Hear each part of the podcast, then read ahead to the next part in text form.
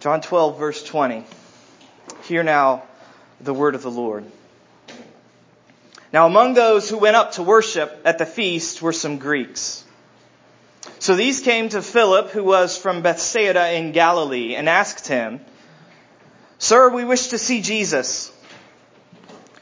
Philip went and told Andrew. Andrew and Philip went and told Jesus. And Jesus answered them, The hour has come for the Son of Man to be glorified. Truly, truly, I say to you, unless a grain of wheat falls into the earth and dies, it remains alone. But if it dies, it bears much fruit. Whoever loves his life loses it, and whoever hates his life in this world will keep it for eternal life. If anyone serves me, he must follow me, and where I am, there will my servant be also. If anyone serves me, the Father will honor him.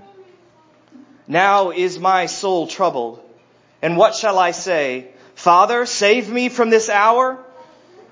But for this purpose I have come to this hour. Father, glorify your name. Then a voice came from heaven. I have glorified it and I will glorify it again. The crowd that stood there and heard it said that it had thundered. Others said, an angel has spoken to him. Jesus answered, this voice has come for your sake, not mine. Now is the judgment of this world. Now will the ruler of this world be cast out. And I, when I am lifted up from the earth, will draw all people to myself. He said this to show by what kind of death he was going to die. So the crowd answered him, We have heard from the law that the Christ remains forever. How can you say that the Son of Man must be lifted up? Who is this Son of Man? So Jesus said to them, The light is among you for a little while longer. Walk while you have the light, lest the darkness overtake you. The one who walks in the darkness does not know where he is going. While you have the light, believe in the light, that you may become sons of light. When Jesus had said these things, he departed and hid himself from them. Though he had done so many signs before them, they still did not believe in him, so that the words spoken by the prophet Isaiah might be fulfilled. Lord, who has believed what he heard from us? And to whom has the arm of the Lord been revealed? Therefore they could not believe, for again Isaiah said, He has blinded their eyes and hardened their heart, lest they see with their eyes and understand with their heart, and turn and I would heal them. Isaiah said these things because he saw his glory and spoke of him. Nevertheless, many even of the authorities believed in him, but for fear of the Pharisees, they did not confess it so that they would not be put out of the synagogue. For they love the glory that comes from man more than the glory that comes from God. Let's pray.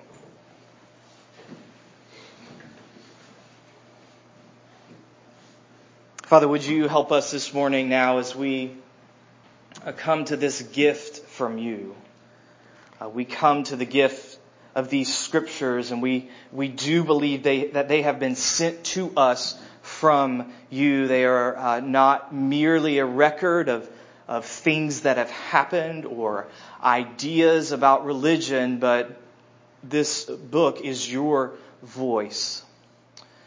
Uh, we also believe that uh, you have uh, sent us an even better gift in your son Jesus who speaks here in the words uh, that we have heard and, and we desire now to know him. He, he sometimes speaks and acts strangely, and so we ask for your help uh, to humble ourselves before what he says and, and to receive, to understand, and, and even more to be changed, to be uh, built up in our faith uh, through what we have heard here this morning. And we ask for the work of your Spirit to accompany your word, and we pray it all in Jesus' name. Amen. That request in verse 20 is a unique one. Most of the time in the Gospels, when people come to Jesus or when they come to the disciples of Jesus asking for something, they come asking for an action or an answer. Uh, they come asking, Jesus, would you heal me? Would you cast out that demon? Uh, would you answer this theological riddle? Would you speak to this religious debate? But not here. That's not the request here. These Greeks, these non-Jewish people come to the disciples of Jesus and they don't ask for an action or an answer. They ask for a glimpse. Sir, we want to see Jesus. Now obviously they are asking for more than just a glimpse of Jesus' physical form. That was already available to them. Jesus was at this point still in the public eye. They could see Jesus in that sense. No, they are asking for something more. I mean, to this day, we say that people who are dating are seeing each other. They are asking something akin to that. They are asking for a relational encounter with this significant person. We want to see Jesus. And that's why their request produces this extended teaching and conversation about Jesus, about his significance, about his identity, about his purpose and his mission. And that is why their request matters to us. You see, when the Greeks ask for this, they are expressing on your behalf your greatest need. When they say we want to see Jesus, they are expressing on your behalf your greatest need. Human aspiration doesn't get higher than this. Doesn't get higher than this for a glimpse, a desire for a glimpse of Jesus. Now, for some of you, that seems like a strange thing to say. And so I want to come to this request and the response to this request, and I want to ask a couple of questions this morning. First of all, why should we see Jesus? And then second, how can we see Jesus? First of all, why? Why should we see Jesus? And the answer that literally rings out in this text is the word glory. We should want to see Jesus because of glory. He is the Son who glorifies and is glorified by the Father. We should want to see Jesus, Jesus because He is the glory of God. Now what does that mean? What does that phrase, glory of God, mean? Well, the gospel writer John, throughout this text, he weaves in the prophet Isaiah from the Old Testament to help us understand what's going on here. And at the beginning of that Old Testament book, the prophet encounters the presence of God. He sees and feels the presence of God and he sees the divine king high and lifted up on a, a, in a throne, sitting on a throne, and his majestic robe reaches all the way from heaven down into the earthly temple in Jerusalem and fills that temple. And there's smoke and there's fire, and Isaiah is flat on his face, terrified, overwhelmed, undone by the worthiness of God and his unworthiness to be in the presence of God. And John says, verse 41, when Isaiah saw that, he saw Jesus. He saw his glory. See, the glory of God throughout Scripture is the overwhelming, tangible, visible, audible display of God's presence, His worth, His significance, His power, His authority, His terrifying beauty. That is the glory of God in Scripture. And John is saying that Jesus is that glory. Usually when the glory of God shows up, it shows up as some kind of light or fire. Jesus is the light of the world in that sense. The manifestation of God's worth, God's significance, His power, His beauty. That is in who Jesus is, what he says, and what he does. God's glory is shown as Jesus turned the water into wine, as he healed the blind man, as he raised Lazarus from the dead. We should want to see him because he is the glory of God. And we were made for that. See, the essential teaching of Scripture and the Christian faith is that we were created for the glory of God. Not just to gaze upon His glory, but to belong to His glory. To become, as Jesus says, sons, children of the light. So that God's significance, His worth, becomes the central defining feature of who we are. His will, His beauty becomes the central defining feature of what we want, of what we do. We were made to belong to the glory of God. You know, when it's a beautiful day outside, like it's not today, I don't want to sit inside and just look out the window at it. I want to go outside and be a part of it. I want to feel it. I want to feel the warmth of the sun on my body. We were made for that kind of relationship to the glorious presence of God. So that our whole life is unified around His significance, around His worth, around His will, around His beauty. We were made for that. And even if you reject the biblical teaching on glory, even if you say, no, that is not what I was made for, you're still looking for glory. You're still longing for glory. Vincent van Gogh uh, painted a portrait of a friend of his. Uh, the friend's name was Eugene Boch.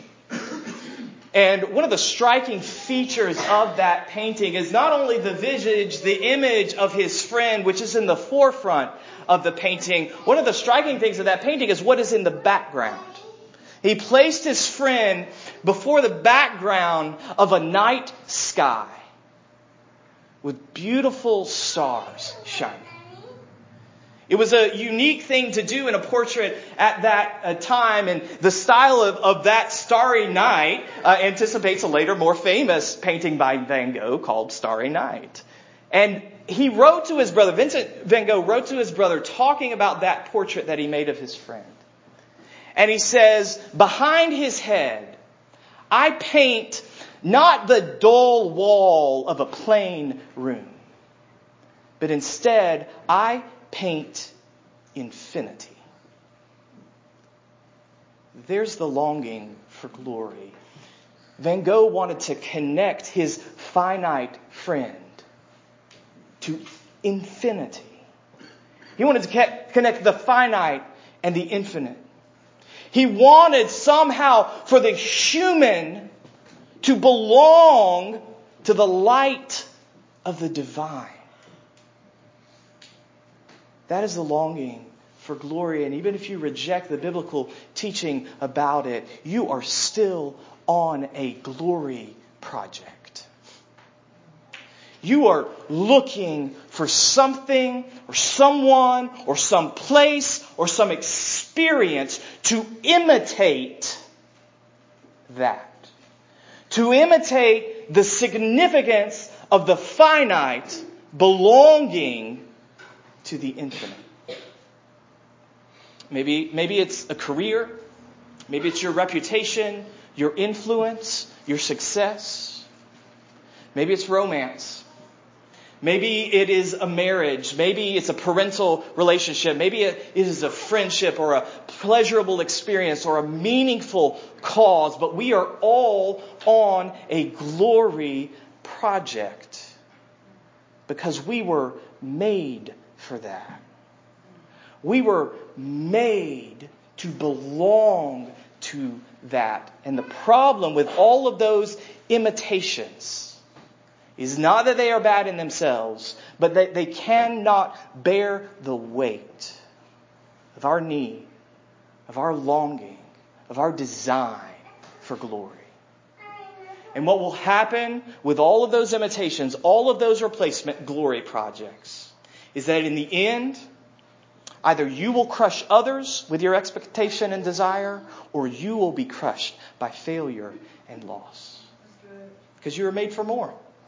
You were made for more. You are made to dwell in the glorious presence of God, for your life to be made whole around His significance, His will, and His beauty.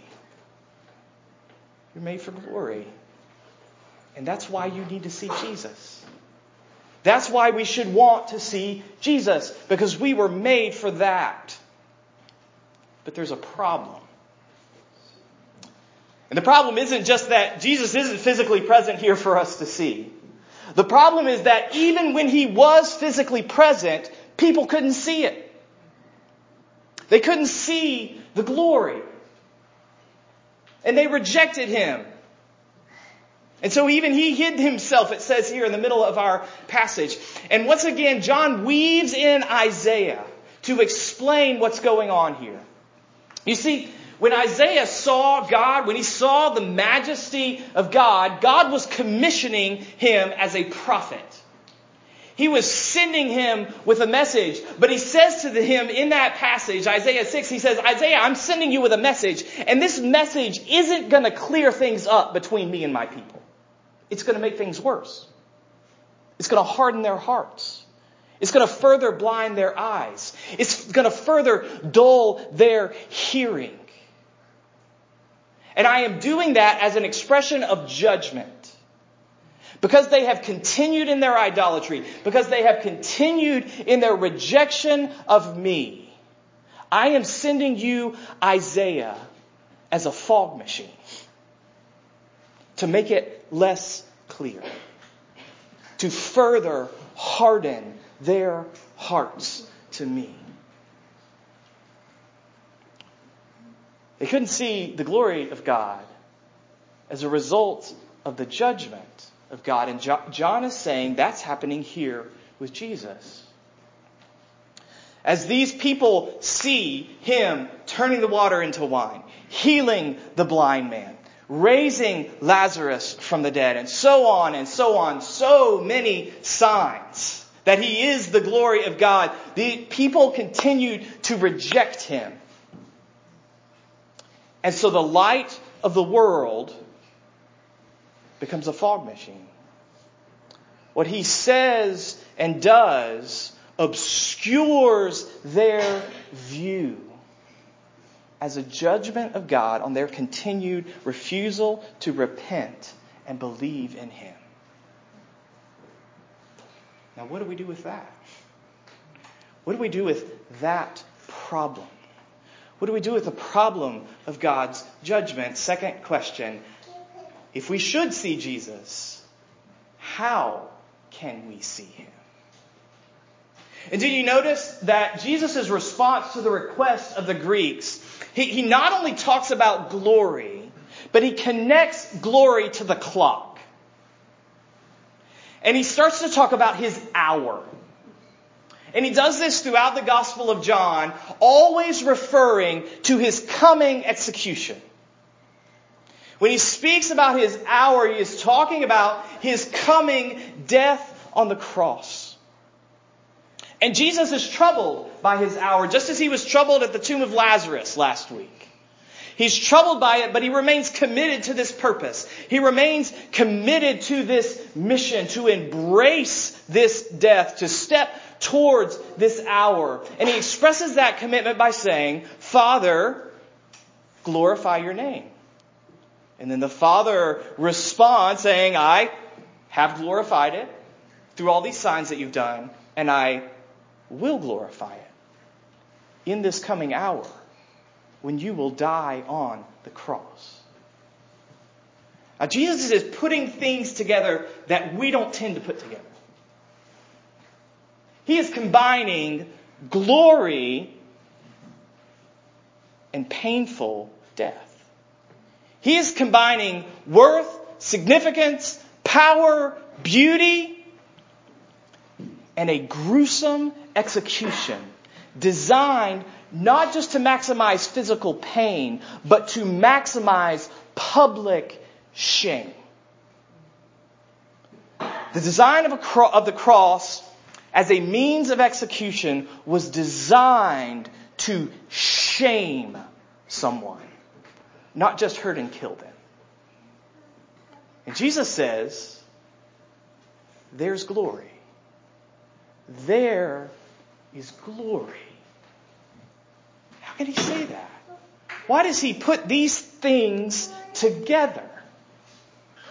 Well, class, this morning, the answer is always Isaiah. All right? So once again, Isaiah is how he puts these things together. Remember, prophet Isaiah 6, seeing God high and lifted up that language is significant because it echoes later in Isaiah's book. At the beginning, he sees God high and lifted up. At the end of the book, he speaks into the ruin that has been brought about by God's judgment. And he begins to talk about a brighter future. A better future for God's people. A future of restoration. A future of return. And he says that future will be brought about by a servant. And he says that servant will not appear according to your expectations. He says this servant that will bring about God's bright future will be disfigured. He will be beaten. He will be rejected. He will be mocked. And he will be, hear the echo, lifted and he will be lifted up so that he can bear the judgment of God. Even though innocent, he will be lifted up to receive the guilt of God's people. Jesus is saying, I am lifted up. I will be lifted up both in the sense at the beginning of Isaiah and at the end of Isaiah. Jesus is the embodiment of the infinite majesty of God, but he is in the embodiment of that majesty for the sake of coming and bearing the guilt of sin bearing the judgment of our rejection, our rebellion against God. He is the embodiment of the majesty of God to come and to be rejected, to be disfigured, to be beaten, to be mocked, to be lifted up on our behalf. And Jesus says that's how I deal with the problem of the fog machine.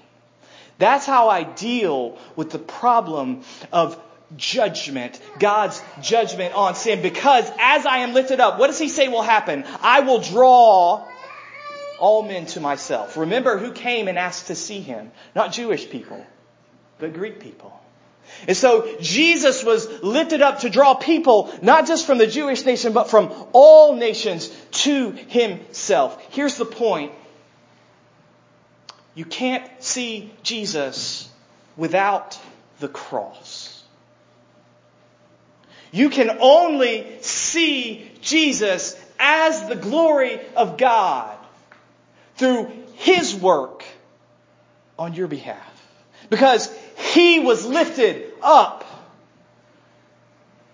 for your guilt, bearing your judgment. You can only see and belong to the light of God's glory as Jesus bears the darkness of your sin. And as his cross clears away the fog of God's judgment.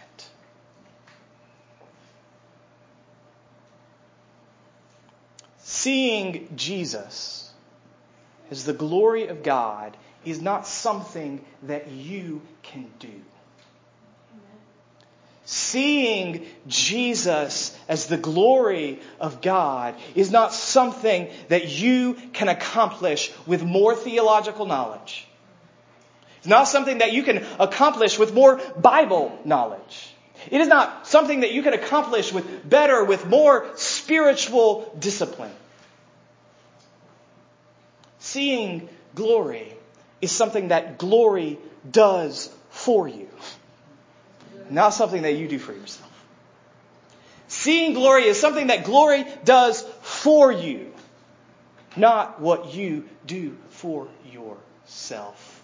All you can do is recognize the futility of your own glory projects and gratefully receive His.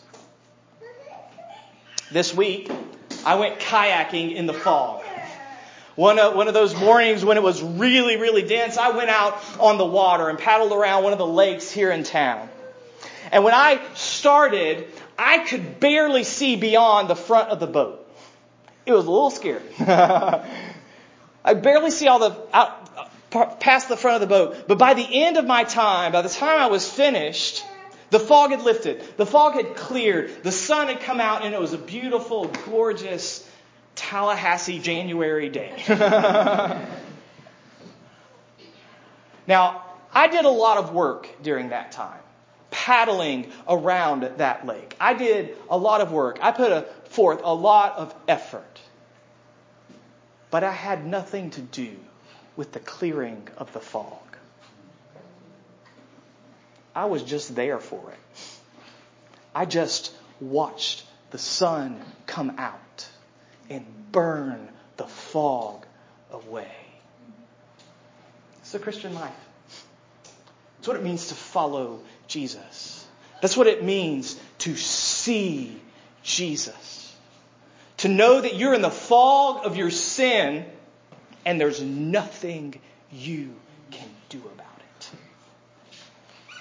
And to, by faith, watch as Jesus, through the work that he did on the cross, as he was lifted up for you, clears the fog away. That's not to say effort is a bad thing. We should put forth effort as Christians, reading your Bible and praying and gathering in worship. That's a good thing. Serving others, that's a, that is a good thing. What it does is not diminish our efforts, it redirects our efforts. And it says that everything that we do should bring us back to what Jesus has done for us. The goal of all our effort is to waken us and to help us pay attention to the work that Jesus has done, is doing, and will do. As He takes the seed of our lives, like His own life, and puts it in the ground for it to die. For us to die to our own agenda, our own competency, so that we can sprout, flower, and flourish with God's own power and with God's own purpose.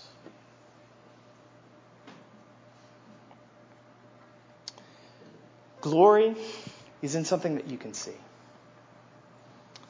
It is something that glory enables you to see. It's Jesus lifted up on your behalf. And so, this week, will you notice it? Will you see it? Will you join these Greeks and say, I want to see Jesus because he is the glory of God? And then surrender to what he has done for you. Let's pray.